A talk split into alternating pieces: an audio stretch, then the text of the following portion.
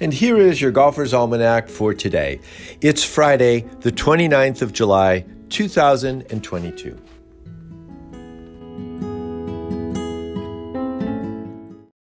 Today is the birthday of Max Faulkner, born Herbert Gustavus Max Faulkner in 1916 at Bexhill on Sea in England.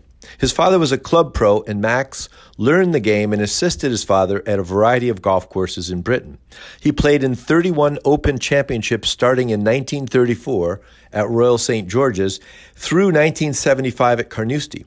Faulkner won the Open in 1951 at Royal Portrush in North Northern Ireland.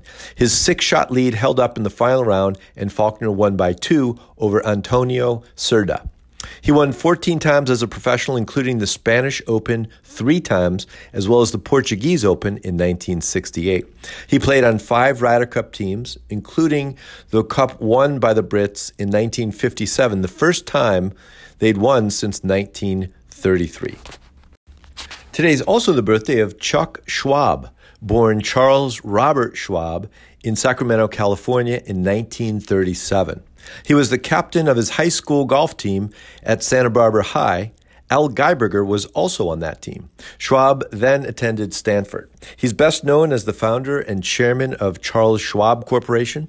He has been an ambassador for the game of golf for many years. He sponsored tournaments on the PGA and the Champions Tour and has been active and generous in the First Tee program. Happy birthday, Mr. Schwab.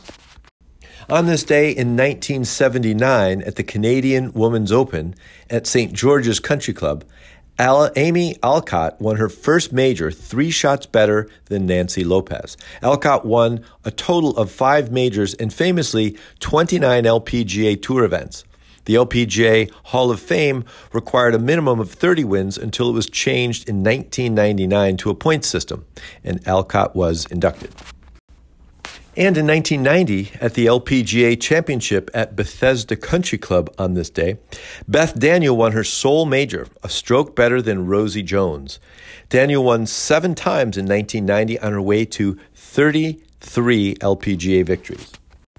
At Muirfield on this day in 2007, Tom Watson won the Senior British Open, one stroke better than Mark O'Meara and Stewart Ginn. Watson won six majors on the Champions Tour to go with his eight majors. That is five British Opens and three senior British Opens.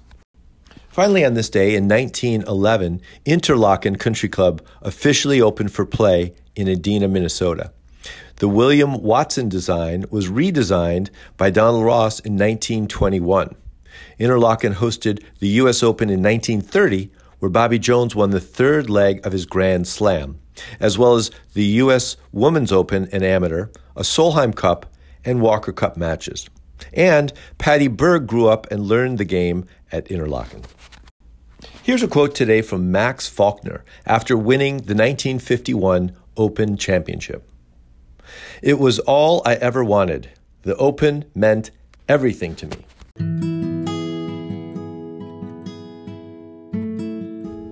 That's it for today in golf history. Play fast, repair all the pitch marks you can find, and keep your golf balls in the short grass. Your Golfer's Almanac is a GolfToons production. It's written, produced, and narrated by me, Michael Duranko. Golf Compendium is a website used in the corroboration and confirmation of details. The site's an excellent resource. You should check it out.